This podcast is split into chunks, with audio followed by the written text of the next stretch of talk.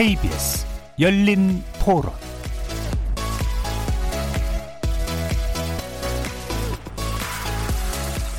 안녕하십니까. KBS 열린 토론 정준희입니다. 집은 있지만 그 집을 예전부터 오랫동안 갖고 있어서 뭐 이렇게 자연스럽게 이렇게 오래 살다 보니까 집값이 오르고 이런 사람들은 투기 목적으로 한 것도 아니고 그런데 그게 과연 집값을 잡는데 실효성이 있는지도 잘 모르겠고. 본인이 살고 있는 집 외에 여러 채 다가구를 가지고 있는 주택자들은 세율이 계속 쭉쭉 올라가서 종부세를 올려야 집값 안정에도 도움이 된다고 보고요. 종부세 더 올려야지. 현실에 맞게 하는 게 맞다고 봐요. 좀 1가구 2주택은 좀 세게 했으면 좋겠어요. 세금 매기는 건 여기 있고 실거래가는 여기인데 갭 차이가 크면서 그것도 조금 올리는 것 같고 뭐라 그러면서 아니 부동산이 비싸면 세금 내는 건 맞는 거죠. 부동산이요? 집 사기 너무 어렵죠. 아 근데 청약 뭐 제가 뭐 서울에 거주하고는 있지만 쉽게 1순위가 되진 않잖아요. 그러니까 아예 기회가 없으니까 분양가 상한제 이게 할 수 있는 거는 그거밖에 없으니까 하는 건데 대안이 없어요. 답답해 죽겠어. 그러니까 주택의 보급에 대한 정책을 바꿔야 되는데 결국에는 이제 집값을 잡는다라는 어떤 이제 그 이유로 이렇게 이제 계속 이렇게 막 accelerate 되잖아요. 모든 상황이. 근데 집값을 결국 그런 식으로 언제까지 과연 잡을 것이냐 그리고 과연 시장을 역행하는 그런 법안을 통해서 과연 그것이 안정될 수 있느냐 저는 절대 그렇게 생각을 안 하거든요.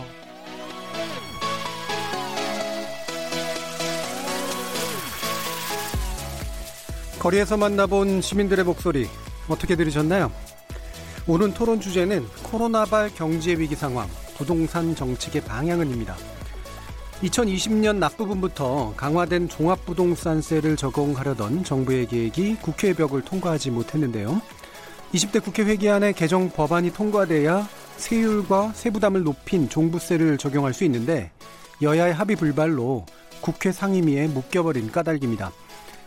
미래통합당은 코로나 사태로 어려워진 경제 상황을 고려해서 기존 종부세 인상안 절대 수용할 수 없다는 입장이죠.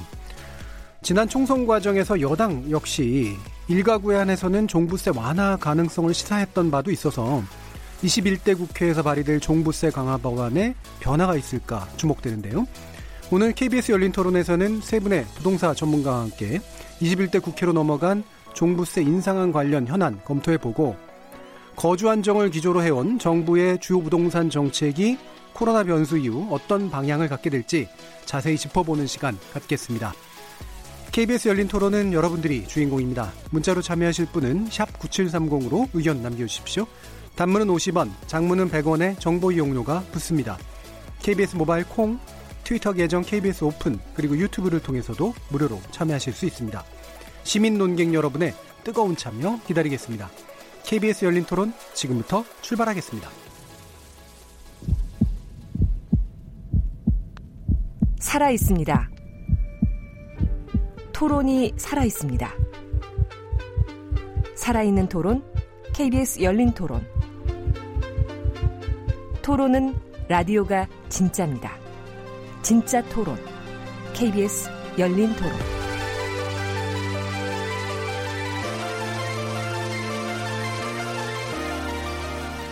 오늘 함께 해주실 세 분의 전문가 소개하겠습니다. 자, 먼저 민주사회를 위한 변호사 모임 부회장이신 김남금 변호사 나오셨습니다. 예, 안녕하십니까. 김남금 변호사입니다. 그리고 한양대 도시공학과 이창무 교수 함께 하셨습니다. 네, 안녕하세요. 반갑습니다. KB국민은행의 박원갑 부동산 수석 전문위원 자리하셨습니다. 네, 안녕하십니까. 자, 지금 음, 부동산 관련된 이야기 가운데 결국은 어, 쟁점이 됐었던 종부세 강화 법안이 현재 모습대로 이제 다음 국회에도 갈 수 있을 것이냐 아니냐 이제 이게 결국은 핵심이 될 것 같은데요. 어, 그러려면 부동산 시장 상황 어떻게 전개될 것인가에 대한 예측과 진단도 되게 중요할 것 같은데 지난번에 이제 박원가 위원께서 이제 코로나 19 이후에 관련된 내용들 이야기해 주셨어요. 한 번 더 말씀 부탁드리겠습니다.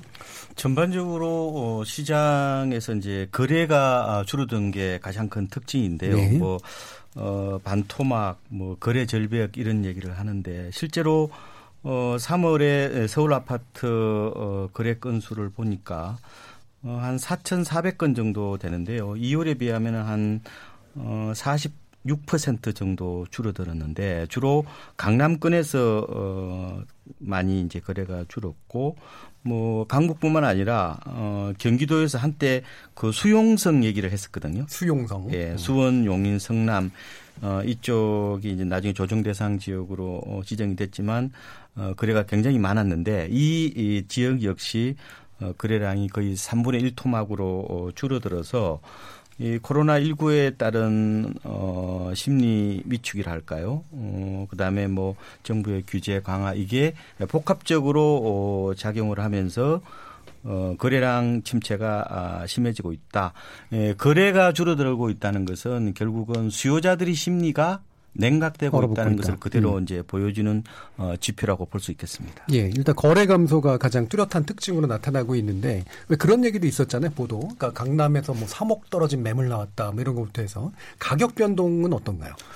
그 지표로 보면은 그렇게 피, 뭐 피부적으로 느끼지는 못하실 예. 거예요. 그런데 음. 이제 주로 언론을 통해서 나온 얘기는 어, 주로 강남 주요 어, 재건축 단지, 가령 음. 뭐 대치동의 엄마 아파트라든지 뭐 잠실주공 5단지 이런 아파트들이 작년 말 대비해서 한 20% 정도 어, 하락했고요. 네. 최근에 약간 좀 뭐 거래가 되는 모양새가 있긴 하지만 전반적으로 보면은 어, 생각보다 음. 많이 빠졌는데 이게 글로벌 금융 위기 때 그때도 한 4개월 음, 동안에 20% 정도 빠졌는데 예. 어, 그때와 좀 유사한 패턴이고요. 물론 이제 다른 아파트들 뭐 음. 압구정이라든지 어 다른 뭐 이런 개포 이런 쪽에서는 어, 엄마라든지 잠실주공 5단지 정도만큼은 예. 어, 가격 하락폭은 어, 심하진 않고요. 근데 상대적으로 어쨌든 어, 지금 어, 재건축에서 어, 일부 이제 뭐 절세 매물이라고 얘기를 하는데 음. 6월 말까지 지금 10년 보유한 주택을 팔게 되면은 어, 세금 부담이 이제 7월 넘어서 어, 팔 때보다 한 절반 정도 어, 줄어듭니다. 그러니까 이제 이런 절세 매물들이 많지는 않지만 좀 안 팔리니까 자꾸 이게 급매물이 되고 예. 이게 급급 매물이 음. 되다 보니까 가격 하락폭이 좀 심하게 나타난 어떤 측면들이 있는 것 같습니다. 예. 어, 이렇게 전반적으로 보면 이제 부동산이 이제 과열됐던 상태에서 냉각되는 상태로 가고 있는 거는 이제 어느 정도 분명해 보이는데 지난번에 이제 진단을 할 때는 이제 코로나19라고 하는 그 상황이 가지고 있는 측면들에 대한 강조가 좀 있었습니다. 근데 동시에 어 결국 이제 12, 16 대책이라고 불리우는 고당 고강도 부동산 규제안 뭐 이것도 이제 작동했다라고 볼 수가 있을 것 같은데요. 뭐 둘 다 이제 고려가 될 수 있겠습니다만 어느 요인이 좀 더 중요하다게 보는 게 나을지 김남근 변호사님 어떻게 보고 계세요? 12.16 대책에서는 이제 그 규제에 아주 직격탄을 맞는 예. 그런 지역이라든가 이제 그런 고가의 아파트들에 대해서는 이제 바로 영향이 나타났는데 또 규제 사각지대도 있었거든요. 예. 그래서 뭐 9억 이하의 아파트 같은 경우는 그렇죠. 이제 대출 규제가 음. 좀 덜했기 때문에 그런 아파트가 많았던 뭐 노도광이라고 얘기하는 음. 뭐 노원, 도봉, 뭐 강북 이런 데 또 아파트들도 뭐 상당히 이제 올랐었고 또 규 지역적으로 보게 되면 이제 뭐 수용성이라고 얘기했던 그런 수원, 성남, 용인 뭐 이런 예. 지역도 이제 올랐었는데 그런 지역도 이제 일제히 이렇게 하락 그의 영향을 이제 바꾸는 걸 보게 되면 아무래도 이제 코로나 19가 음. 상당히 이제 영향을 주고 있다. 경기가 좀 당분간은 좀 침체될 국면이라고 생각을 하니까 소위 투자 목적의 수요들은 뭐 급속하게 예. 줄어들면서 어, 전체적으로 이제 부동산 경기에 영향을 주고 있는 게 아닌가 생각이 들고요. 저는 이제 또 하나가 더 영향을 주고 있다고 생각을 하는데 그 종부세를 이제 인상한 게 처음으로 그 인상된 부분이 부과된 것이 이제 작년 11월 달이었어요. 음, 네. 그래서 이제 체감을 종부세 인상에 대한 음. 체감이 이제 작년 11월에 이제 처음 된 거거든요. 그런데 그게 그 예상치 않게 만만치 않게 부담이 된다. 네. 근데 이게 계속 늘어난다는 거거든요. 그래서 그, 그 부담 때문에 뭐 그 부분도 이제 상당히 좀 영향을 준 것이 아닌가 이렇게 생각이 듭니다. 음, 그럼 종부세 부담을 어느 정도 체감하는 거라면 한편으로는 이제 매물이 좀 나오는 방식으로 대응을 하거나 한편으로는 이제 살려고 하는 게 줄어드는 쪽으로 이제 겹치면서 가격 하락 뭐 이런 정도로 될 것 같은데 매물이 나오는 것은 멈추고 있는 거는 그 영향은 아니라고 하겠네요. 그러면 그거는 코로나 쪽에 좀더 네. 가까운 거고. 아니, 그러니까 이제 이게 점점 점점 이제 늘어날 거 아니에요. 예. 그러니까 그 이제 이 종부세 부담에 대한 불안감 같은 것들이 뭐 음. 다주택자나 이렇게 투자 목적으로 여러 주택을 갖고 있던 사람들한테는 이제 영향을 좀 주고 있는 거죠. 그래서 네. 6월이 이제 딱고 다주택자들이 매물을 팔면 그래도 이제 음. 그 조금 유예를 받을 수 있는 양, 예. 양도소득세에 대해서 중과를 좀 면할 수 있는 그 시기였기 때문에 이제 그걸 앞두고서 이제 많이 나왔는데 음. 이게 6월 이후도 이제 나올 것이냐의 문제인데 저는 아마 올해 또 11월이 가가지고 종부세가 새로 부과가 또 되면 아마 작년보다도 또 상당히 부담스러운 정도로 어, 되기 때문에 뭐 그런 분들이 이제 계속 좀 영향을 이제 주, 장기적으로 좀 주어 나갈 것이다 이렇게 예. 보여집니다. 그럼 이런 진단과 요인에 대한 평가 어떻게 보시나요, 이창부 교수님?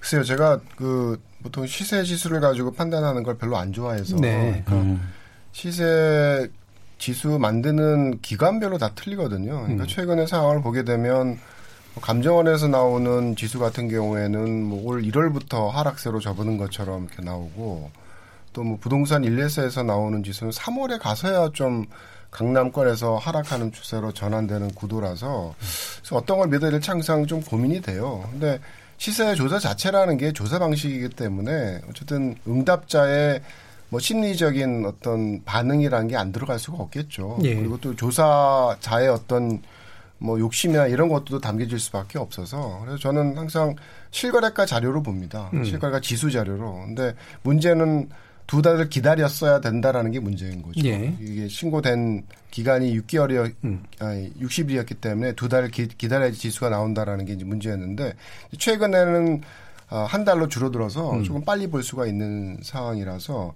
지난달에 나오는 지수를 보게 되면 3월의 지수에서야 비로소 강남 4구의 가격이 하락하는 걸로 나타나요. 예. 그러니까 그 전의 상황은 사실은 12, 12, 16 그 대책 이후에 뭐 약간의 완만한 상승세, 보합세 정도를 유지하다가 이제 꺾이기 시작한 게 사실 얼마 안 됐다고 봅니다. 네. 그래서 이런 시세로 바라보는 그런 상황하고는 좀 많이 틀려서 저도 사실은 오늘 좀 놀랬던 그런 지표인데 그걸 가지고 이제 판단을 한다 그러면 아까 말씀드렸던 것처럼 12, 16 대책의 효과라는 게 사실은 그렇게 크지 않았다라는 거고 그 대비해서 항상 저희가 이제 그 보고자 했던 게 어, 9.13 대책 이후에 시장이 굉장히 급변했었거든요. 예. 이제 어, 2년 전 9.13 대책 이후에 보게 되면 한 6개월 동안 거의 한 10% 가까운 하락이 실거래가 지수로 있었던 상황에서 6개월 이후에 반등을 뭐 사실은 뭐 20% 이상 상승했기 때문에 문제가 생기긴 했었죠. 근데 그 정도의 시장 효과도 사실은 만들어내지 못한 것 같아요. 네. 그래서 이제 그런 측면에서 본다 그러면 12, 16 대책의 효과는 굉장히 마이너하고 지금 코로나19 사태의 어떤 심각성에 대한 인지 뭐 이런 것들이 지금의 어- 그 3월 이후에 그 하락세로의 어떤 전환을 만들어내는 원인이 아닌가 저는 그렇게 판단을 했습니다. 예. 이렇게 보시면 네, 될것 그건 같아요. 감사합니다. 결국은 어, 지금 시장의 특징이 어, 이 금액별로 어, 좀 이렇게 분화되는 경향이 좀 있는 것 같아요. 음. 예, 주로 이제 어, 12, 16 대책이 어, 15억이 넘는 어, 아파트는 아예 대출이 안 되잖아요. 네. 그리고 투기 지역에서는 어, 대출을 받아서 어, 이제 집을 사게 되면은 어, 1년 안에 입주를 해야 되고 또 종전집도 1년 안에 팔아야 되는 그 굉장히 이, 그 어, 강도 높은 어떻게 보면 투기 억제책이라고 보면 되는데 어떤 그런 어 그러니까 아무래도 이런 집중적으로 이제 규제를 받게 되는 이런 어 초고가 주택이라든지 고가 주택에서는 확실히 이 꺾였고요. 예. 근데 이제 중소형 그리고 중저가들은 뭐 풍선 효과든 아니면 뭐 관성의 법칙이든 음. 아니면 이게 넘치는 부동 자금이 갈 데가 없어서 그쪽으로 들쑤시든 약간 유입이 된 것은 맞아요. 예. 그래서 주로 이제 언론을 통해서 보- 봤을 때는 뭐 엄마라든지 잠실종 음. 5단지 아파트가 많이 떨어졌다. 그래서 어 이제 그렇게 알고 있는데 막상 우리 아파트는 그렇게 안 떨어질 수가 있어요. 예. 예, 그래서 이제 약간 극단화된 어떤 그런 어, 내용들이 보도가 많이 되다 보니까 어, 실제하고 이런 그 생각하는 거하고 좀 갭이 있는 것은 맞긴 하지만 예. 어, 그거는 이제 지난 3월까지 얘기고 4월 넘어서는 전체적으로 지금 음. 어, 조정 국면으로 어, 접어들었다. 어, 이렇게 보시면 될것 예. 같습니다. 그 12, 16 대책 이후에 그 규제가 작동을 하면 대체로 이런 효과가 나타났다라는 평가도 들었는데, 그러니까 15억 이상 주택은 15억으로 하방 수렴하고 9억 이하 주택들은 9억으로 상방 수렴하는 그런 경향이 좀 일부 나타났었다 그러더라고요. 근데 지금은 그게 이제 또 4월 이후 같은 경우엔 코로나가 가지고 있는 규정력 이게 훨씬 더 세졌다 이렇게 보시는 거예요. 그렇죠. 이게 이제 결국은 부동산이 따로 존재하는 게 아니라 음. 어, 그 나라 경제의 어떤 펀드멘털을 반영하는 거울, 거울 같은 거거든요. 네. 그러니까 이런 코로나가 굉장히 불확실성이 강한 돌발 어떤 악재이자 전염병이기 때문에 네. 이 거시경제의 어떤 불안정성으로 이어지고 이게 계속 어떤 주택이든 다 이렇게 억압하는 음. 어, 수요를 어, 어, 억누르는 어떤 그런 기제로 어, 작용을 하기 때문에 이런 뭐 풍수 효과나 이런 작은 어떤 주택 시장의 내부 메커니즘보다는 네. 큰 이런 그 태풍 같은 코로나가 어, 수요자들에게 영향을 더 많이 미쳤다. 음. 이렇게 보시면 될 것 같습니다. 예. 그럼 이제 종부세 문제로 이제 넘어가게 될 텐데요. 제가 궁금한 게 그거예요. 미래통합당은 확실하게 종부세 인상에 대해서 반대하는 뭐 이유는 여러 가지가 있죠. 지금 경제 상황도 있지만 원래부터도 지지 기반이 또 종부세에 대해서 반대하는 그런 분위기에 또 편승되어 있는 측면도 있기 때문에요. 근데 여당의 속내는 뭘까요? 김남근 변호사님. 이게 원래 냈던 걸 밀어붙이고 싶은 게 속내일까요? 아니면 변형하고 싶은 걸까요? 뭐 저는 둘다 있다고 이제 생각이 예. 듭니다. 그래서 뭐 여당이라는 게또한 한 가지 색깔을 갖고 음. 있는 건 아니니까. 예. 좀그 내부에는 또 이제 여러 가지 정책적 이견이 있는 분들이 있는데 뭐 저는 그런 게 약간 좀 정책 논쟁을 통해서 공개될 필요가 있다라고 아, 생각이 드는데 음. 그 안에서 쉬쉬하면서 가는 것도 좀, 좀 문제라고 생각이 드는데 예. 아무래도 이제 여당의 주류 쪽의 입장은 이제 경기가 어려우니까 음. 경기 부양 쪽을 많이 생각을 하는 것 같고 음. 경기 부양을 해야 될 시점에 이제 뭐 많은 규제 같은 걸 도입하는 거에 대해서 좀 부정적인 예. 어, 이제 그런 입장이 있어서 그 종부세를 강화하기로 했지만 뭐 그 경기 상황을 봐가면서 하자라는 그런 생각도 있는 것 같고요. 또한 측면에 있어서는 부동산만큼은 이제 이 정부가 어떻게 보면 가장 핵심적인 공약이었고 중요한 어떤 그 정치적 색깔을 딱 보여주는 것인데 예. 그 부동산 문제에 대해서는 좌우우면하지 않고 정확히 잡아야 된다. 이제 음. 그런 입장이 있는 것 같고요.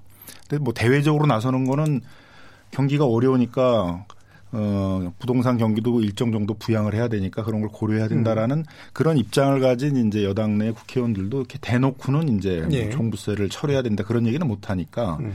결국은 저는 뭐 일정 정도는 종부세를 계속 그 공약했던 대로 음. 강화하는 쪽으로 가게 되지 않을까. 일단 주류는 그러니까 주류라기보다는 기본적으로 관성은 그쪽으로 갈 가능성이 높다. 음. 그러면 원래 김남근 변호사님이 자주 즐겨 쓰신 표현이 좌고우면. 네. 좌고우면 안 한다 이제 네. 이 표현인데 네. 일단은 이제 그 부분이 여당으로서도 어쨌든 만들었던 법안이 있었기 때문에 그래 부동산 정책 기조 자체, 정부의 정책 기조 자체를 완전히 허무는 걸 당장 내기는 굉장히 좀 어려울 거는 분명한 것 같은데 이창무 교수님도 여당이 좀 그런 관성으로 좀 갈 것 같은 그런 판단이 좀 드시나요? 글쎄요, 저는 지금 좌고 우면을 해야 될 시기인 것 같아요. 예. 뭔가 너무 불확실성이 팽배한 예. 그런 시장이기 때문에 어떤 정책적인 방향성도 사실은 과거의 기조를 끌고 갈 건가 아니면 바꿀 건가에 대한 좀 고민이 필요한 시점이라서 네. 어, 무작정 관성에 따라서 정책적인 선택을 한다는 거는 음. 결과적으로 안 좋은 결과가 얻어질 수도 있는 거죠. 그래서 조금은 좀 뒤로 물러서서 이제 바라봐야 되는 그런 시기라는 생각이고 그리고 특히 뭐 종부세와 관련돼서 사실은 어떻게 보면 지금 세율을 조정한다는 거는 제가 보기에는 굉장히 상징적인 거예요. 네. 그러니까 현실적으로 그, 어, 가격의 공시가격 현실화를 율을 높이면서 그 부담은 지금 세율 조정보다 더 크게 나타날 수 있는 상황이거든요. 그렇죠. 그래서 네. 뭐 지금 이 상황에서 세율을 조정을 한다라는 게 정말 뭐 초고가 주택 3%에서 4%로 뛰는 뭐 90억, 100억짜리 그런 주택이 아닌 이상은 사실은 어 그 공시 가격 현실화의 효과보다는 크지 않을 수가 있다라는 네. 거죠. 그런 측면에서 이거를 시장이 안 좋은 상황에서 굳이 밀어붙여 가지고 이 방향성도 지금 시장을 활성화를 해야 되느냐 뭐에 대한 고민도 필요한 시점인데 과연 그런 리스크를 지고 가야 될까에 대해서도 여, 여건도 고민이 많을 거고 예. 그래서 현실적인 어떤 뭐 국토부의 어떤 생각도 뭐 여러 가지 고민들이 있겠죠. 그러니까 상징적이라고, 그러니까 세율 인상은 상징적이라고 보시는 건 결국 공시지가가 상승하는 것이 현실적으로 더 많은 세부담을 만드는 게 더 크기 때문에 지금 그게 예. 현실화가 됐죠. 예. 네. 그럼 박원갑 주택에 대해서는 예, 박원갑 위원님 보시기에 그 총선 시기에 특히나 이제 그, 그 강남 3구 요 4구 요쪽 위주로 어 여당 쪽 안에서도 어, 1주택자에 대해서는, 아, 1가구, 그러니까 1가구 1주택자에 대해서는 종부세를 좀 완화할 필요가 있지 않겠냐라는 걸 솔솔 피워 올렸단 네. 말이에요. 그게 총선 시기에 당면한 그런 일각의 주장이라고 보세요? 아니면 어느 정도 세가 있다고 보세요? 갑자기 나왔어요. 예. 어, 그러니까 이번에 그 주로 부촌에 해당되는 음. 뭐 강남이나 뭐 용산 여기에 이제 출마하시는 이제 음. 국회의원분들 중에서 어, 소위 말하는 강남벨트 예. 14분이 이제 기자회견을 하면서 그렇죠. 얘기를 음. 한 거거든요. 그래서 뭐 장기 그 1주택자한테는 음. 어, 종부세를 완전히 면제하자. 그리고 뭐 주택연금 가입 기준도 뭐 많이 좀 낮추자 뭐 이런 얘기들이 나왔었는데 어 기존에 이제 정부가 얘기했던 거 그리고 뭐 당연히 당정 회의를 해서 어차피 네. 발표를 하잖아요. 그런데 그 기조하고는 좀 달랐죠. 약간 방향성이 좀 어, 틀리는 거라서 네.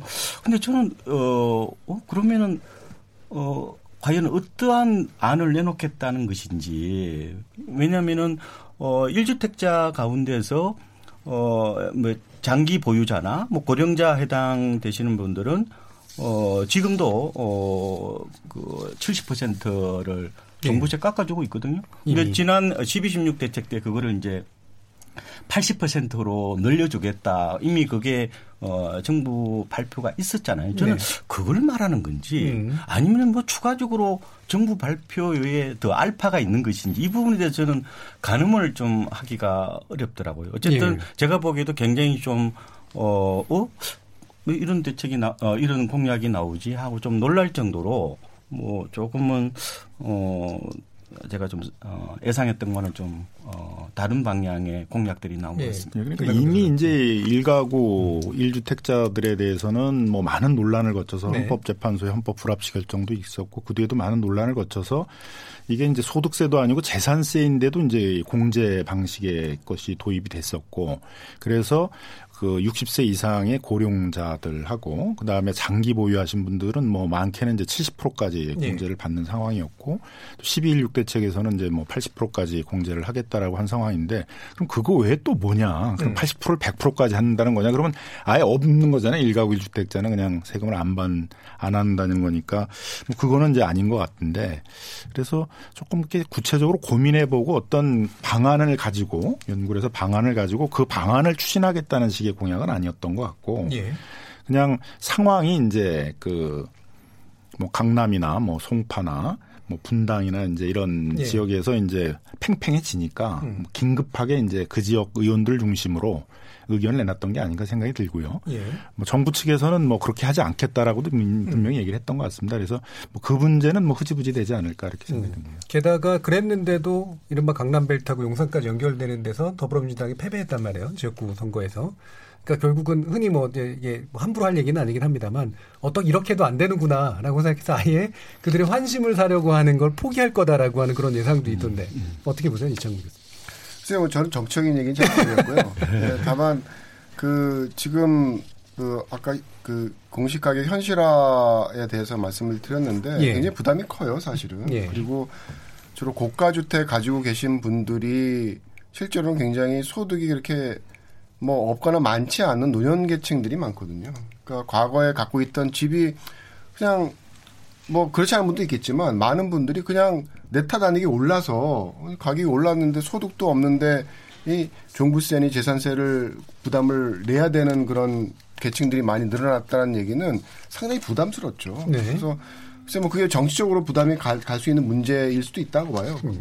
그걸 떠나서 그냥 합리적으로 봤을 때도 이 종부세라는 것 자체가 소득이 없는 계층에게 그 부과될 때는 굉장히 큰 부담으로 작동한다라는 게 사실은 어, 어떻게 보면 이 갖고 있는 문제점 중에 하나가 되거든요. 네. 그래서 음, 글쎄요. 뭐 저는 뭐 어느 정도는 수용을 해야 되는 그런 방향성이라고 생각을 하긴 하는데 문제는 이 1주택자를 해서 무조건 그 뭔가 감면을 해주고 이런 거는 바람직하지는 않다고 음. 봅니다. 기본적인 음. 어떤 구조 자체는. 근데 네. 다만 이제 노년 계층이라는 조금은 다른 어떤 어 부류의 사람들에 대해서는 뭔가 좀 배려가 필요하다는 측면에서 어뭐 감면율을 좀 높인다든가 이런 거는 글쎄 저는 뭐 수용할 수 있는 방향. 아니 근데 언론에서 예, 이제 언론에서 자주 얘기하는 예. 뭐 마치 억울하게 이제 부담을 많이 소득도 없는데 뭐 음. 집값이 올라서 억울하게 세금을 많이 내겠다 하는 분들에 대해서는 이미 상당한 논의를 거쳐 와가지고 최대 70%까지 경감료. 감면하는 음. 게 이미 만들어져 있다는 거죠. 아니 근데 그러니까 그때는 종부세 부담이라는 게 현실화율이 낮으니까 상대적으로 낮았죠. 근데 이제는 예. 공시 가격이 막 높아지니까 갑자기 뭐 두 배 내야 되고 막 이러니까 부담이 아, 커지는 아니, 거죠. 근데 그, 그 예. 1가구 1주택자 중에 고령자 중에 두 배를 내고 그런 사람이 어디 있어요. 그러니까 그건 구체적인 사례를 갖고 얘기해야 되는데 자꾸 언론에서 제가 그걸 구체적인 사례를 가지고 얘기하는 박원갑 위원님이 좀 말씀 주시죠. 데이터 가지고. 어, 예. 이게 저는 종부세보다 재산세가 더 무서운 거예요. 예. 가령 그럼 이제 대치동에 있는 한 아파트를 제가 얘기를 한 해드릴 텐데 어, 보통 이제 전용 면적 어, 그 84제곱미터 기준으로 보면요. 올해 그 보유세 총액이 어, 한 667만 원 정도가 나옵니다. 예. 근데 이 중에서 재산세가 515만 원이고요. 음. 종부세가 152만 원이에요. 예. 전체 보유세 가운데 어, 종부세가 차지하는 비중이 22%밖에 안 돼요. 예. 그러니까 지금은 어 공시가격 현실화율에다가 공정시장 가액 그 비율이라고 있잖아요. 네. 어, 그걸 곱해서 이제 보통 가표 기준을 잡는 건데 지금 공시가격 현실화율이 엄청나게 지금 올랐고 또 공정시장 가액 비율도 어, 올해 85%에서 내년에 95%또 2022년에 100%예요. 그렇게 되면은 종부세 요번에 법안 통과와 관계없이 네. 어, 세금이 엄청나게 이제 늘어난 어떤 구조는 맞다. 네, 아까 그래서 교수님 말씀 주셨죠. 예, 그래서 네. 어 아까 그 대치동의 그 아까 국민주택 규모 그 아파트가 올해 60 어, 667만 원 나왔고 내년에 830만 원이 나오게 되고 네. 작년에는 400만 원 정도가 나왔단 말이에요. 그러면은 음. 이게 이제 물론 나이에 따라 약간 다르긴 합니다. 뭐 공제도 네. 있으니까 네. 400 어, 667만 원, 그 다음에 830만 원씩으로 이렇게 올라가는 거잖아요. 네. 이렇게. 그거는 맞아서 사실상, 어, 이제 저는, 어, 이거에 대해서 뭐 제가 뭐, 어, 가치 평가를 하자는 건 아닌데 다만 네. 이번에 종부세 법안이 통과 안 됐다고 그러면은 전체 보유세가 줄어든다는 식으로 보면 안 된다는 거예요. 네. 재산세에서 이미 또 올라가는 게 있고. 그러니까 네. 아까 말씀드린 대로 종부세 1주택자 입장에서는 예. 종부세 비중은 20%밖에 안 되고 나머지는 다 재산세란 말이에요. 예. 그래서 어 어쨌든 이런 부분에 대해서 세 부담이 결국은 이제 어 늘어날 수밖에 없는 건데 이게 어 여러 가지 영향을 미치겠죠. 그러니까 뭐 고령자분들은 일부 어 종부세를 깎아준다 하더라도 재산세가 많이 늘어나게 되니까 네. 뭐세 부담은 어 오히려 늘어날 수 있는데 그걸 보고 또 기존에 또 어, 시장에 있는 사람들은 어, 신규로 진입하려는 사람들은 어 들어가면 안 되겠다 이렇게 뭐 신호를 다학적으로 보낸다 이렇게 보, 면 될 것 같습니다. 예, 실제로 보니까 이제 9억 원 이상 공동주택이 공시가 상승 상승률이 21.12%로 잡혀 있고 음. 9억 원 미만이 이제 1.96%니까 확실히 이제 고가 주택에서의 공시지가 현실화율이 높은 거는 맞는 것 같거든요. 고가 주택은 예. 그렇게 한 거는 이제 현실화율의 목표를 정했어요. 네. 그래서 9억에서 15억까지는 뭐 70%, 그다음에 15억에서 30 30억까지는 75%. 예. 그다음에 30억 이제 이상에 대해서는 뭐 80% 이렇게 음. 이제 목표를 정했거든요. 그래서 가장 이제 합리적인 방안은 어떤 그 목표를 이렇게 같이 정하는 거예요. 현실화율의 음. 목표를 정하면 어느 해에 이제 그 목표대로 현실화율을 시키면 네. 공정하게 이게 되잖아요. 근데 그 현실화율의 목표를 정한 게 고가 주택만 저 해놓으니까 네. 그럼 9억 이하는 어떤 기준에 의해서 했는지가 좀 불분명한 거죠. 그러니까 네. 어느 정도까지 현실화됐는지 사실 9억 이하는 잘 모르는 지금 상태가 된 거예요. 그러니까 이런 데서 이제 불신이 생기는 거죠. 그 도대체 어떤 기준을 가지고 어느 정도에서 했느냐 이런 문제가 생기니까 좀 투명한 걸 하려고 그러게 되면 그 공시 가격에 대해서 뭐 5개, 5개년 또는 10개년의 계획을 세워서 뭐, 뭐80% 90%까지 어떤 현실화의 목표를 정해놓고 매년 뭐몇 예. 퍼센트씩 이렇게 현실화율을 시켜가지고 뭐 5년 내지 10년 후에는 이제 일정한 그 현실화율로 간다. 이렇게 되게 되면 이제 세금을 매기는 거에 있어서 가장 기본적인 인프라가 되는 평가제도 자체는 굉장히 투명하게 되는 거니까 네. 그러면 신뢰가 쌓이는데 정부가 이제 뭐 계속 현실화 시킬 거다 현실화 시킬 거다 그러는데 어디 부분에 얼마나 현실화 시키는지를 이렇게 잘 모르게 이렇게 하면 이제 요 제도에 대한 신뢰를 자꾸 떨어뜨리는 측면이 있거든요. 네. 네, 그런 점에서 이제 공시가격 현실화에 대한 좀 로드맵을 만들고 그 로드맵을 어떤 행정 계획 같은 것들을 만들어서 매년 이렇게 차근차근 현실화시켜 나가는 그런 것이 좀 필요하다고 예, 생각합니다. 김남민 변호사님이 이제 저희 나오실 때마다 자주 강조해 주셨던 게 공시가 자체의 투명함을 높이고 그다음에 일관성이나 어떤 기준의 동일함 이런 것들을 적용을 하고 그리고 나서 혹시라도 문제가 되면 이제 세율 조정이나 이런 걸 통해 가지고 문제가 있는 부분들을 조정하자. 이제 이게 기본적인 입장이시잖아요. 어, 이창문 교수님 어떠세요? 이런 견해에 대해서? 글쎄요, 지금 주로 관심의 대상이 되는 공동주택 아파트의 경우에는 현실화율을 산정한다는 게 어려운 일이 아닙니다. 네.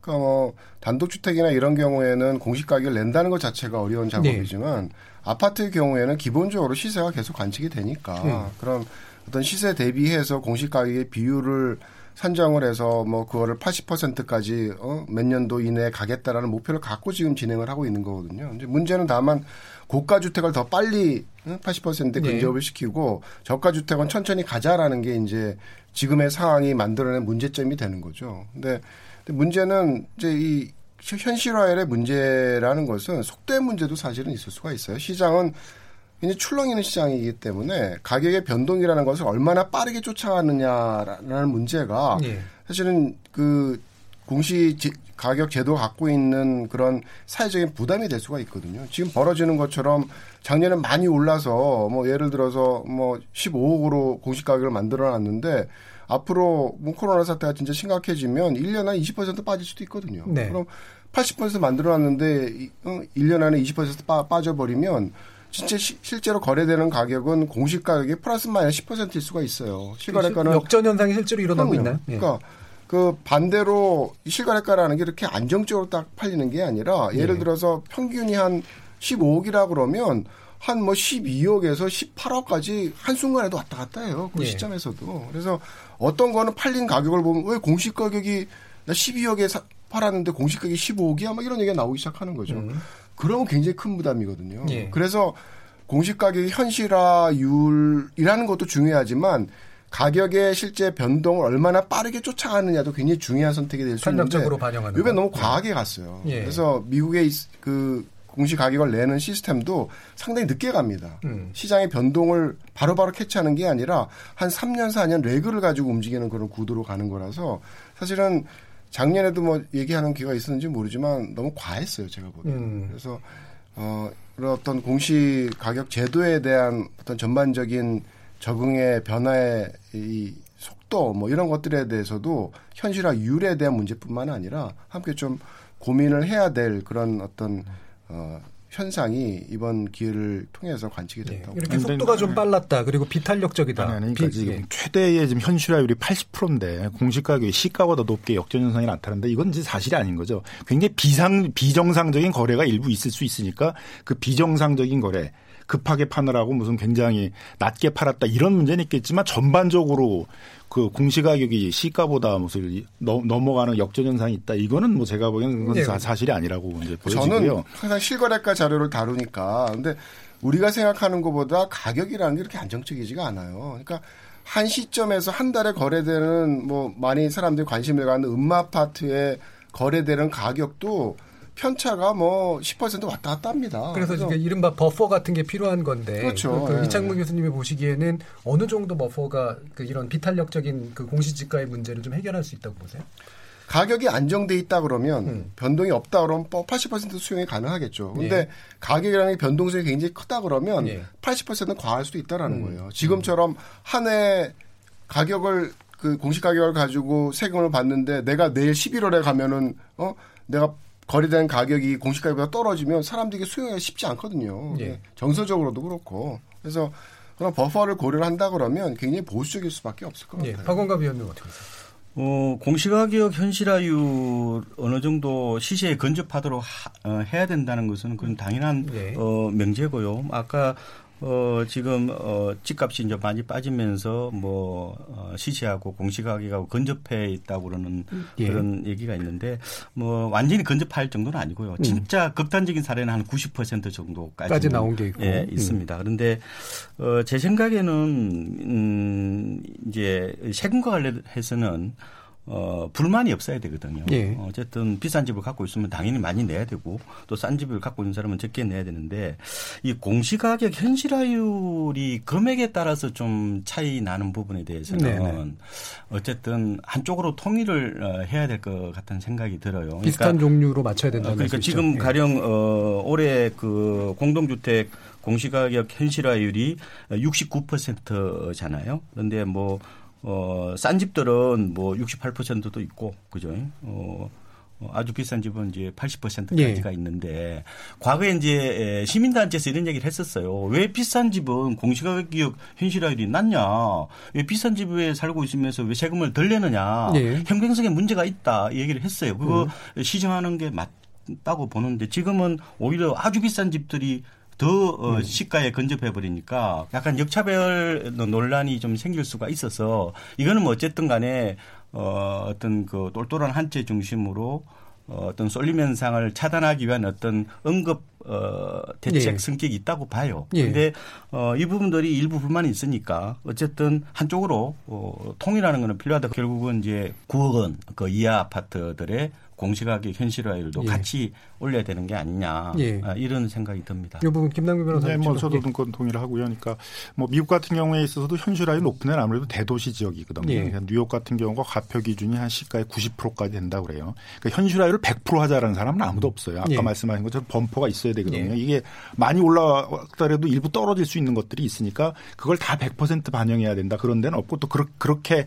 행정을 하는 나라도 없고요. 그러니까 최대치여도 뭐한90% 이런 정도 가 현실화율이 되는 거고요. 근데 어 문제는 이제 과하다고 말씀하시는데 예전에 과하게 낮았던 게 문제, 문제인 거예요. 그러니까 예. 어느 정도로 이걸 빨리 쫓아가려면 일종 속도를 내야 되는 측면이 있거든요. 음. 근데 그 속도를 내는데 매년 그, 그 해의 공시가격 평가를 하는 행정이 주먹구구식으로 이걸 해버리면 계속 이런 논쟁을 계속 반복해야 된다는 예. 문제가 있으니까 그걸 로드맵을 만들자 이거죠. 그래서 10년이면 10년, 뭐 5년이면 5년 계획을 세워가지고 어디까지가 목표고 그걸 위해서 뭐 가는 과정에 차이는 둘 수 있겠죠. 뭐 고가 주택을 조금 속도를 빨리 내고 뭐 중, 중저가는 좀 속도를 좀덜낼 수도 있고 할 테니까 그거를 몇 년 내에 어느 목표까지를 간다라는 것들을 로드맵을 잡아놓고 하면은 매년 그 기준에 의해서 평가가 되니까 이게 좀 수용할 수 있는 여지가 있는데 어디는 뭐, 뭐, 5% 미만으로 현실화율이 올라갔다 그러고 어디는 뭐 갑자기 많이 네. 올라갔다 이런 얘기가 자꾸 들리면은 그 조세라는 게 형평성이 제일 중요한 건데 그런 데에 대한 불만이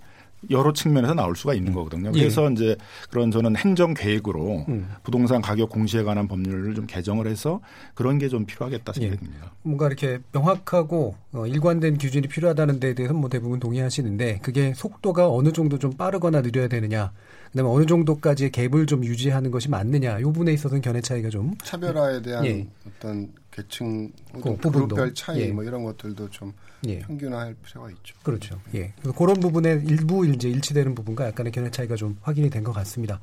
어, 2부에서는 코로나 사태로 인한 경제 위기 상황 반영해서 과연 그럼 진짜 부동산 정책 방향 어떻게 잡아야 되는지 집중 논의해 보도록 하겠습니다. 지금 여러분께서는 KBS 열린 토론과 함께하고 계십니다.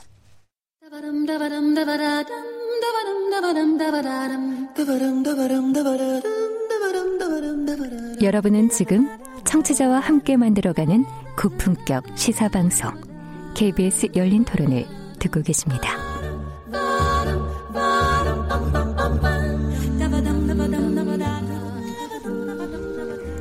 KBS 열린 토론 오늘은 코로나발 경제 위기 상황 부동산 정책의 방향은이라는 주제로 KB국민은행의 박원갑 부동산 수석 전문위원, 한양대 도시공학과 이창무 교수, 민주사회를 위한 변호사 모임 부회장이신 김남근 변호사 이렇게 세 분의 전문가와 함께 하고 있습니다.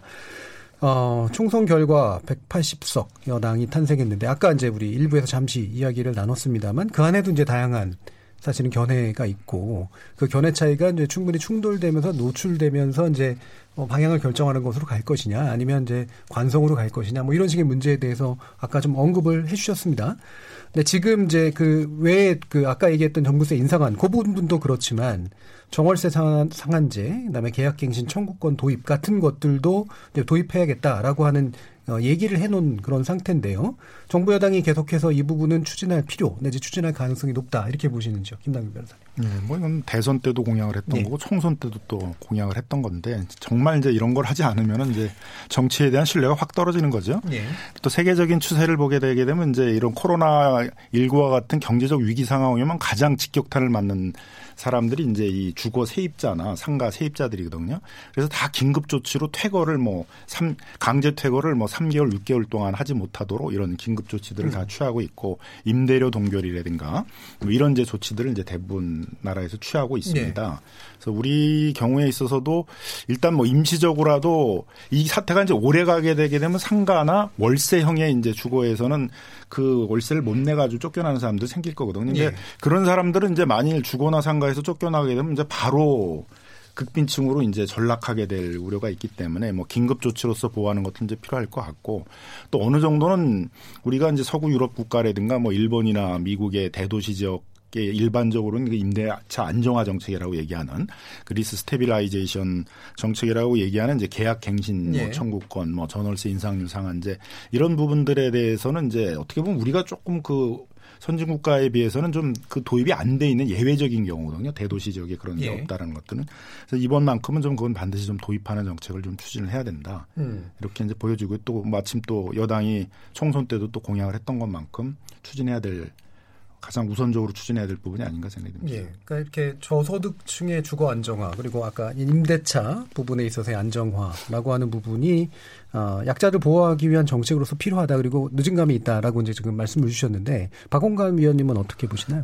어, 말씀하신 것처럼 뭐 시행할 거로 보여 입법을 네. 추진할 거로 어, 예상이 들고요. 총선보다 원래 대통령 공약 사항이었죠. 그렇죠. 이게. 네. 근데 어, 지금 어, 조사를 해보니까 어, 선진국 중에서 어, 영국 빼고는요. 영국은 약간 후퇴하고 나머지 네. 미국이나 뭐 일본, 프랑스, 독일 이런 데는 대체적으로 지금 어, 세입자의 어떤 주거권 강화 쪽으로 어, 음. 어, 가고 있거든요. 네. 그게 지금 전반적인 주택 정책의 트렌드라고 봅니다. 음. 그럼 우리도 이제 그게 이제 맞춰서 어, 갈 수밖에 없겠다 이런 생각이 드는데 다만 이제 에, 좀 조심스러운 거는 어, 외국은 이제 월세잖아요. 네. 월세는, 월세 위주죠. 어, 월세는 네. 못 올립니다. 네. 뭐 가령 뭐 천에 오십 하다가 다음에 올려봐야 55만 원이에요. 음. 아니면 다른 데로 한국 같은 어, 경우는 다른 데로 이제 네. 그 이사 가버리죠. 그런데 전세는 이게 이제 그 우리나라만 있는 독특한 이제 사금융이잖아요. 네. 근데 이게 사금융이기 때문에 작은 자금만 주더라도 굉장히 이게 변동성이라 할까요? 이런 게 좀 부침이 심한 게 어, 특징입니다. 네. 그래서 어 과연 어 외국에도 그러면은 이런 뭐 전월세 상한제나 계획형 청구권을 하니까 세입자 보호를 위해서 음. 우리나라도 그대로 도입한다는 부분에 대해서는 이건 한 번도 안 해본 거거든요. 네. 그러니까 월세는 상한제라도 관계 없습니다. 그런데 네. 전세 상한제가 결국은 이제 관건이라서 계약갱신 청구권도 역시 마찬가지라고 보시죠. 그렇죠. 네. 왜냐하면 이게 전월세 상한제하고 계약갱신 청구권이 서로 맞물려 있는 거거든요. 네. 그러니까 둘다 이제 전세 부분이 우리나라가 특이하다 그렇죠. 이런 말씀이죠. 전세라는 그 음. 부분이 이제 좀 저도 이제 걱정이 되는 거예요. 왜냐하면은 옛날에 용인 뭐 수지 뭐 죽전 이럴 때 제가 그때 기억이 나는데 네. 뭐 주변 시세의 전세가 1억이면 5천에 나와요. 네. 그런데 이제 어 자기도 이제 어렵게 분양을 받아서 이제 들어가는 거죠. 음. 집주인도. 그런데 어 이제 요새 대출이 잘 안 되니까 결국은 세입자 금융을 어, 동원하는 게 전세잖아요. 네. 그래서 그 돈을 꾸다가 그러면 주변 시세는 1억인데 내가 그걸 한 6천만 원 정도에 나눴다고 치면은요. 그러면 2년 있다가 그러면 5%밖에 못 올린다면은 음. 그 부분에서 이제 약간 불만이 생길 수가 있겠다 이런 생각이 들어요. 초기 시세가 너무 낮아서 생긴 그렇죠. 문제. 그럼 그런 네. 예외 규정을 좀 둬야 되는 부분도 음. 어, 있는 것 같고 어 그리고 이제 가령 또 우리나라에는 또 전세 놓고 전세에 사는 사람들이 있어요. 예. 그한 80만 가구 정도 음. 되는데 어, 그러면 학교를 이제 다 끝내고 되돌아가려고 그러는데 어, 세입자가 또 계약행 청구권을 음. 어, 행사를 했을 경우 이것도 어떻게 또 부분을 또 이렇게 예. 어, 조율을 할 거냐 하는 부분들이 있는데 어쨌든 어, 도입은 뭐, 어, 불가피한다 하더라도 여러 가지 좀 그 예외 규정이라든지 이런 거를 좀그 도입할 필요가 있지 않냐. 가령 뭐 음.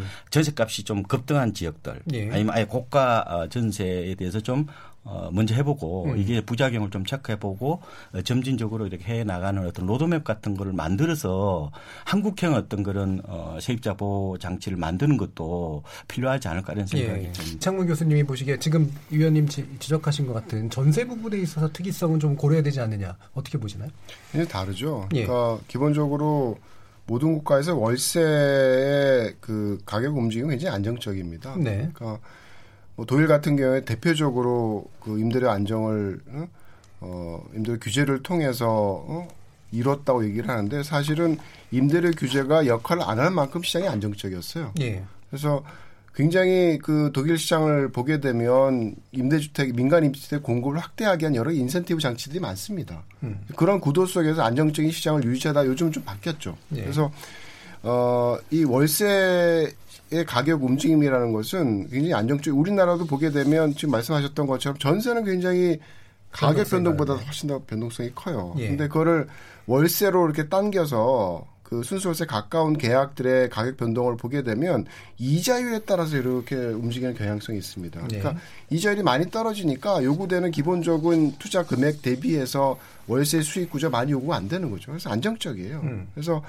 어 사실은 많은 사람들이 전세보다는 임대인의 경우에는 안정적인 월세 수입을 선호할 수가 있거든요. 네. 가격이 많이 안 오른다 그러면 이제 그럼에도 전세라는 제도가 이제 유지되고 있어서 이거를 전세를 잘못 건드리면 굉장히 국내 주택 임대 시장 자체에 굉장히 큰 변화가 발생할 수 있는 게 이 전월세 상한제도 그렇고 계약 갱신 청구권도 그렇고 새로 계약을 할 때 임대료를 설정을 하면서 전세라는 걸 언제 내가 바인딩이 될지 묶일지 모르는 그런 계약 형태이기 네. 때문에 네. 안정적인 월세로 전환하는 욕구가 굉장히 강합니다. 네. 그래서 어, 지금은 자기가 갖고 있는 자산을 가지고 임대료를 내면서 별로 이제 부담 없이 살다가 월세로 전환하는 요구가 생기면 굉장히 소득을 가지고 그 부담을 해야 되거든요. 네. 근데 지금 상황에서는 사실은 코로나 사태와 연결이 돼서 가장 중요한 문제점의 어떤 시발이 되는 게 어? 생산과 여러 가지 그 실업의 과정 속에서 소득이 줄어들 거라는 게 굉장히 큰 문제점으로 이제 예. 그 대두가 되는 거죠. 이제 그랬을 때 저소득층에 있어서의 월세 부담이 늘어난다는 것은 굉장히 큰 문제점이 될 수가 있어요. 그래서 전월세 상한제라는 게 임대인으로 하여금 어, 사전적으로 임대를 올리려는 욕구도 갖, 갖게 하지만 전세나 보증금이 많은 계약보다는 그거를 월세로 전환해서 먼저 계약하고자 하는 욕구를 굉장히 강하게 만든다는 예. 그랬을 때 임차인에게 있어서의 어떤 임대료에 대한 부담이 사실상 더 커질 수밖에 없는 상황이 만들어질 수가 있다라는 거죠. 그리고 음. 계약갱신 청구권도 사실 모든 사람이 바보가 아니라서 그러니까 지금은 재산세에 대한 부담도 막 늘려서 재산세의 임대료 전가 효과가 굉장히 크게 발생할 수 있는 시기예요. 근데 전월세 상한제도 도입하고 계약갱신 청구권도 도입하면 임대인의 측면에서는 어쨌든 자기의 투자 수익률에 대한 부분은 보존하려고 하는 욕구가 있을 수밖에 없는 거죠. 네. 그런 구도 속에서 계약갱신 청구권이 도입이 된다라는 얘기가 있으면 전에 90년도에 전세를 1년에서 2년으로 늘리면서 한 달 사이에 전세가가 15%가 뛰었어요. 네. 그래서 전 정권이나 이런 데서 전월세 상한제를 공약으로 냈다가 실제로 정권을 잡고 유지하다 보면은 뭐 여러 가지 뭐 갈등들이 생기고 논의가 시작이 되면서 함부로 못 하는 게 전월세 상한제하고 계약갱신 청구권이에요. 네. 그래서 그런 문제점이 지금 달라진 게 아무것도 없습니다. 전세가 월세로 전환하게 되는 건 대부분 이제 집값이 안 오르기 시작하게 되면 네. 이제 집주인들은 지금 집값이 계속 오르니까 이 전세 이를 끼고선 해가지고 이 자본 이득을 얻으려고 그러는데 네. 집값이 안 오르면 당연히 월세로 많이 전환하게 되거든요. 거기서의 수익을 얻으려고 하는.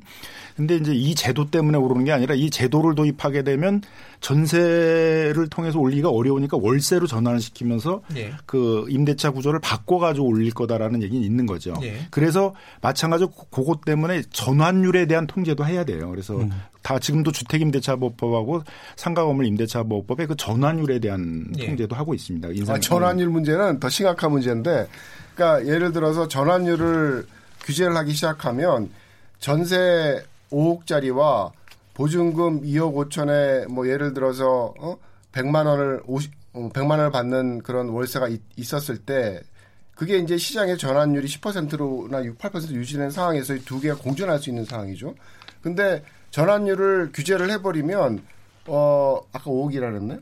5억짜리 5억짜리 전세를 전환을 할 때 2억 5천 보증금에 50만 원밖에 못 받는 상황이 발생할 수가 있어요. 시장에서는 시세가 뭐냐면 2억 5천에 100만을 받는 게 시장에서의 시세거든요. 네. 그러니까 굉장히 강한 규제예요. 그러니까 전환세 전환율이라는 것은 좀 심각하게 생각해야 될 어떤 규제 틀입니다. 그 전환율 전환율 규제는 지금이 다 도입이 돼 있어요. 주택임대차법 그 비율을 낮출 거냐 상가 업무를 자, 그게 있으니까 그게 있으니까 문제가 뭐냐면 그거를 전환세 상한제나에 부과돼서 규제를 당하기가 싫으니까 먼저 전세 5억을 받는 게 아니라 계약을 할 때 보증금 2억 5천에 100만을 받는 계약을 먼저 하는 거예요. 어? 나중에 전세에 대한 규제와 전월세 전환율에 대한 규제를 함께 받게 되면 나중에 2억 5천에 50만 원밖에 못 받는 계약이 되거든요. 주로 이제 이 제도를 할 때마다 거의 여야가 뭐매 네. 국회가 끝날 때마다 거의 합의를 했어요. 네. 근데 안 됐던 이유가 뭐냐면 대부분이 이제 인상되는 시기에 있었어요. 음. 그래서 인상되는 시기에 도입을 하게 되게 되면은 더, 더 올리게 된다. 임대인은 왜냐하면 이창무 교수 얘기하듯이 선제적으로 먼저 올려놔야지. 그 다음부터는 이제 장기간 규제를 받게 되잖아요. 네. 그러니까 한꺼번에 많이 올릴 가능성이 있다. 그것 때문에 이제 도입이 많이 안 됐습니다. 예. 그래서 그러면 덜 오르는 시기에 법을 도입해야 된다 그러는데 법을 드, 임대료가 많이 안 오르는 시기에는 아예 또 논의를 안 해요. 임대료가 안정돼 있는데 위법 개정 논의를 왜 하냐. 이러다 보니까 임대료가 안정된 시기에는 논의가 잘 안 되다가 임대료가 많이 오르게 되면 부작용이 우려된다고 그래서 또 도입이 안 되고 그러다 보니까 이게 논의가 굉장히 오래됐는데 지금 한 10여 년 동안 논의를 하면서도 우리가 지금 못 올리고 있었던 거거든요.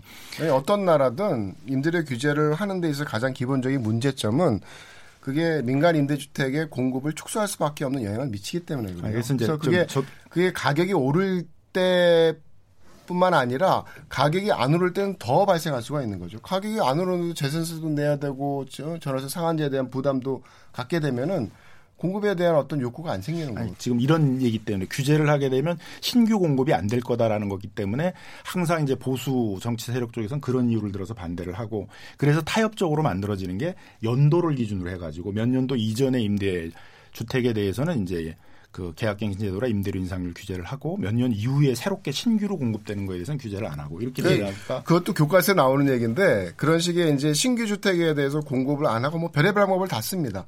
공급 축소에 대한 어떤 해결책으로서.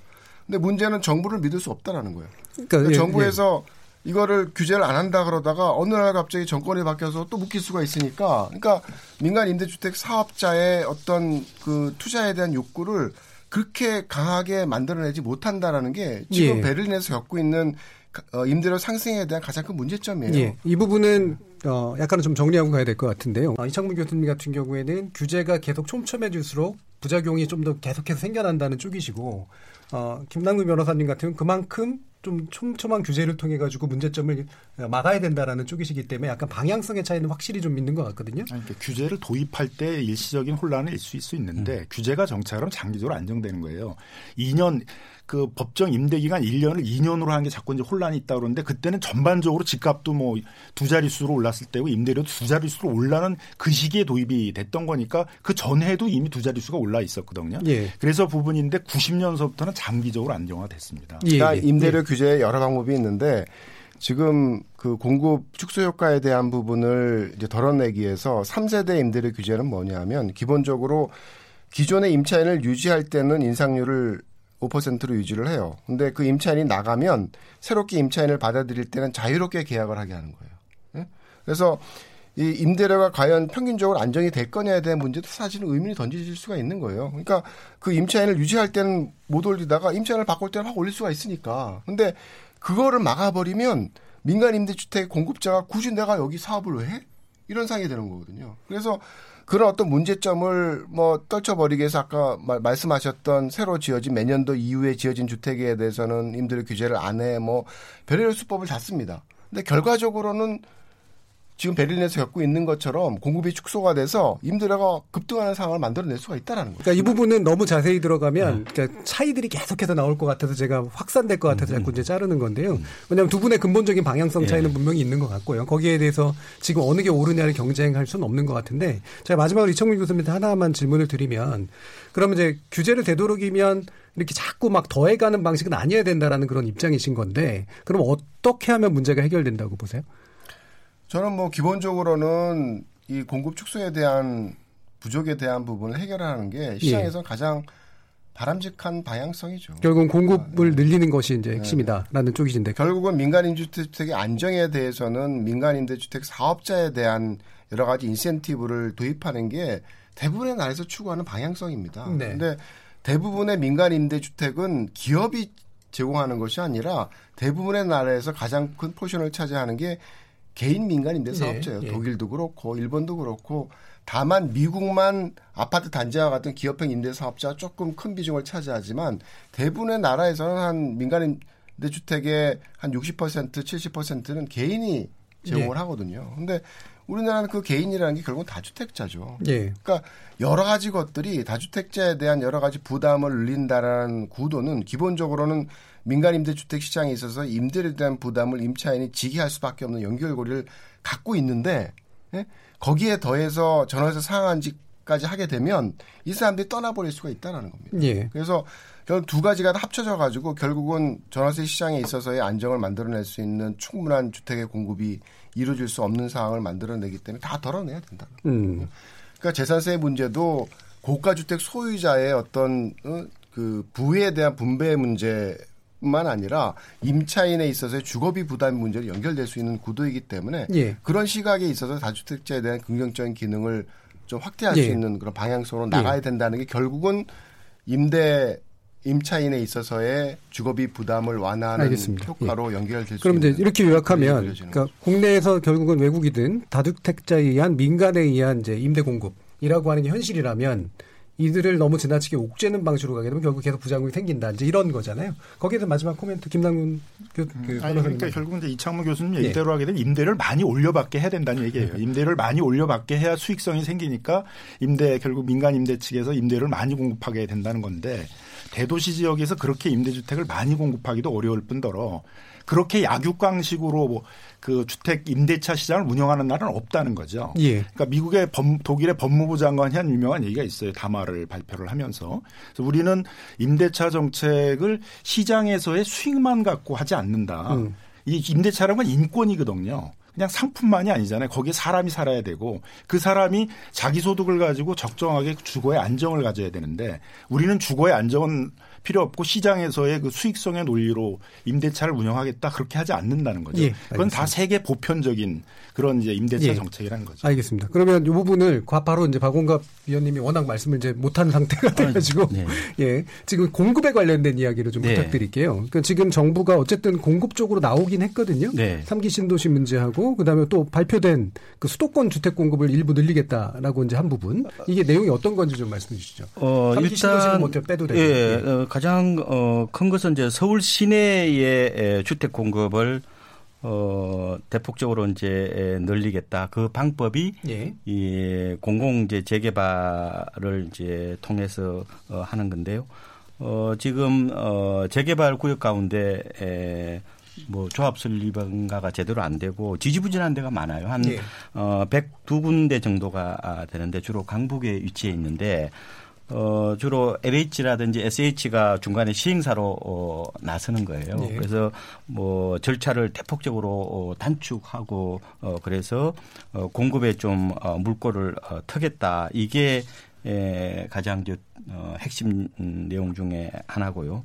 어, 또 하나는 이제 어, 3기 신도시 분양을 어, 조기에 하겠다는 거예요. 예. 어, 그러면은 당장 내년부터 음. 어, 9천 가구 정도 어, 청약을 어, 받도록 하겠다는 건데 그러면 이제 1, 2년 정도 미리 앞서서 내 집을 갖는 효과가 있잖아요. 예. 그럼 기, 뭐 굳이 어, 기존 주택 시장에 뭐 기웃거리지 않을 수가 있으니까 음. 좀 심리적 안정 효과가 좀 크지 않겠느냐. 예. 이게 지금 어, 좀 두드러진 어, 주요 내용이라고 보시면 되겠습니다. 예, 그러니까 3기 신도시 추진되고 있는 것 중에 이제 분양을 좀 더 당겨서 하겠다. 음. 그다음에 수도권에 지금 막혀 있는 재건축 어, 재개발 요 부분에서 재건축은 빼고요. 아, 재건축 빼고 재개, 재개발 부분에서 예 서울에 음. 지금 한총한 7만 가구 어, 공급을 하고 그 용산역 그 정비창이 있거든요. 예. 그게 한 8천 가구 정도 굉장히 음. 규모 큰 겁니다. 예. 그 아파트를 이제 짓는 것까지 포함해서 어, 이제 공급에 대한 어떤 드라이버를 좀 가시적으로 보여주는 어떤 측면들이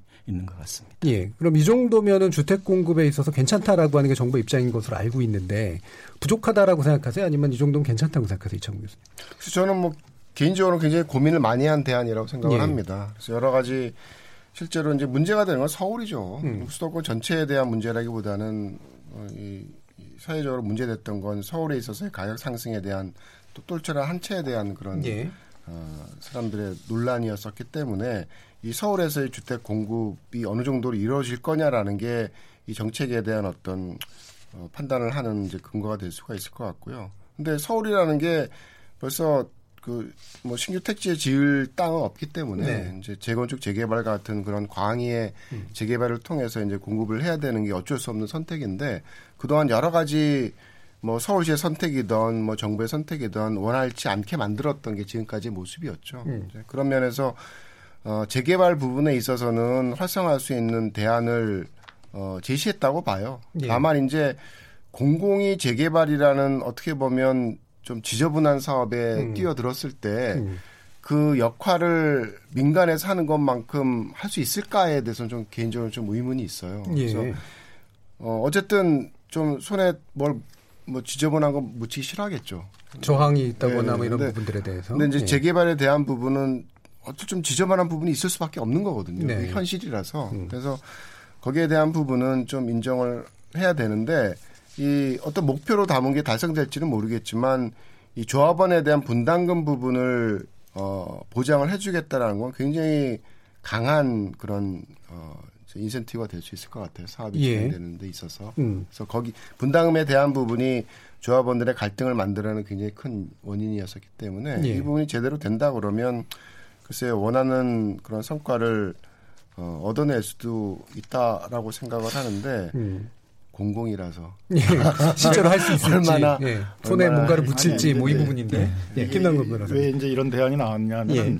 그 사업성이 불확실해가지고 진행을 하다가 중단된 재개발들이 지금 서울시나 아니면 이제 서울과 인접해 있는 뭐 성남, 안양, 광명 이런 데 지금 많이 있는 거예요. 그러면 이거를 그냥 다 중단시켜 버리고 그냥 냅둘 것인가도 지금 문제인 상황이고.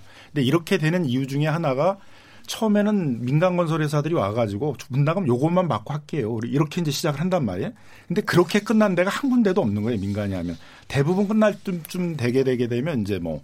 그뭐 금융 비용이 올랐어요. 사업이 늦어졌어요. 무슨 안반이 발견됐어요. 온갖 것들을 갖고 이제 추가 부담금을 요구해서 예. 막판에는 이제 그 분쟁을 격렬하게 겪은 다음에 그 다음에 대부분 이제 분담금을 이제 그 대형 민간 건설 회사들이 추가로 이제 인상을 하고 가지고 가는 거죠. 음. 그런 불안 때문에 이제 못 하고 있는 데들이 많이 있어서 공공이 하면은 그 사업성을 분석을 해서 요것만 딱 받을게 요 여러분들한테. 예. 요렇게 하면 요것만 한다는 거죠. 근데 요거는 가능한 거죠. 민간하고 달리 공공이 하는 거니까. 그래서 이런 신뢰를 바탕으로 이제 사업을 간다는 것이고 공공이 그렇게 갈 때는 이제 여러 가지 또 지원을 해줘 가지고 그렇게 갈 수 있게 이제 해준다는 거고요.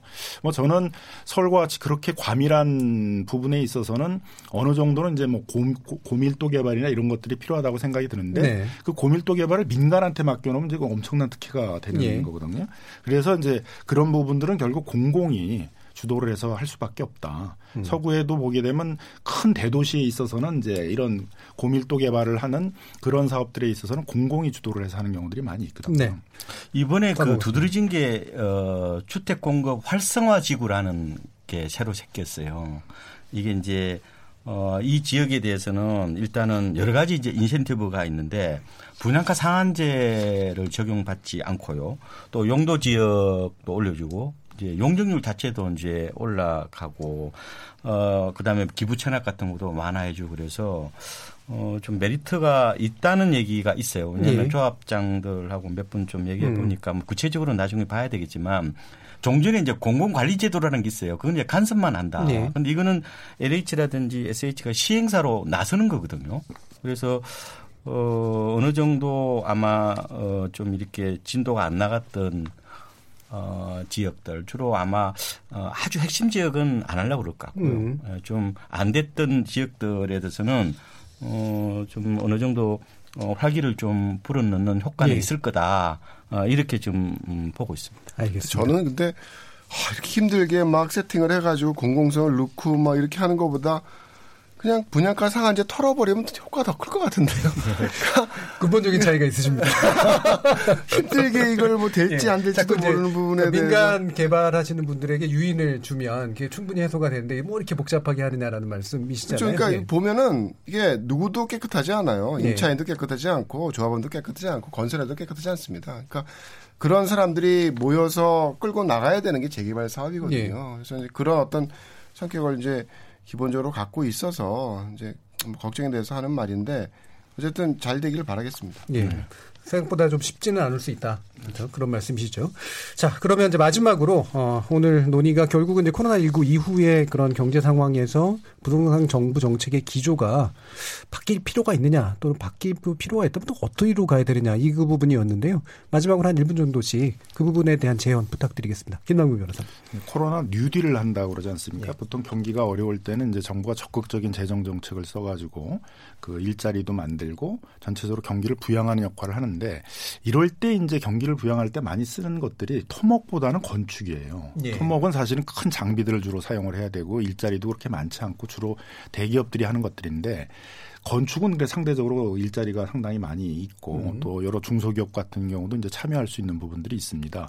그래서 이럴 때 민간들이 경기에 대한 불확실성 때문에 잘 나서지 못할 때 이럴 때 이제 공공 인프라를 많이 늘리는 거거든요. 음. 그래서 그런 공공 임대주택, 뭐 공공 국공립 병원들, 예. 그 다음에 뭐 국공립 어린이집 이런 부분들을 이제 적극적으로 투자를 해야 됩니다. 그래서 정부가 어떻게 보면 좀 길게 보고 있는 재정을 이렇게 느- 느려가지고 공공 임대주택 같은 것들을 공급하려고 했던 부분들, 또 재개발 사업 같은 경우에서도 공공이 뛰어들면 이제 상당히 돈을 예. 투자를 해야 되거든요. 그런 걸 늦춰오고 있던 것들을 이럴 때일수록 공공이 적극적으로 나서서 이제 음. 잘 안 되고 있는 재개발 사업도 활성화시키고 공공임대도 더 적극적으로 예. 공급하려고 하고 이런 정책이 좀 필요하다고 보여지고요. 아마 뭐 한 다음 달쯤 되게 되면 이제 이뭐 코로나 뉴딜이라는 걸 발표를 할 텐데 그 내용에는 반드시 이런 이제 공공임대주택 이런 공공 재개발 사업 이런 걸 활, 뭐 도시 재생 사업 이런 것들을 활성화시킬 수 있는 그런 내용들이 반드시 좀 그러니까 좋을 주거. 안정화를 위한 공공 인프라 확보가 미- 늦춰져 있었던 걸 이번 기회에 해서 이게 일자리 창출까지도 기여할 수 있도록 하는 그런 뉴딜이 필요하다라는 말씀이셨고요. 이창무 교수님.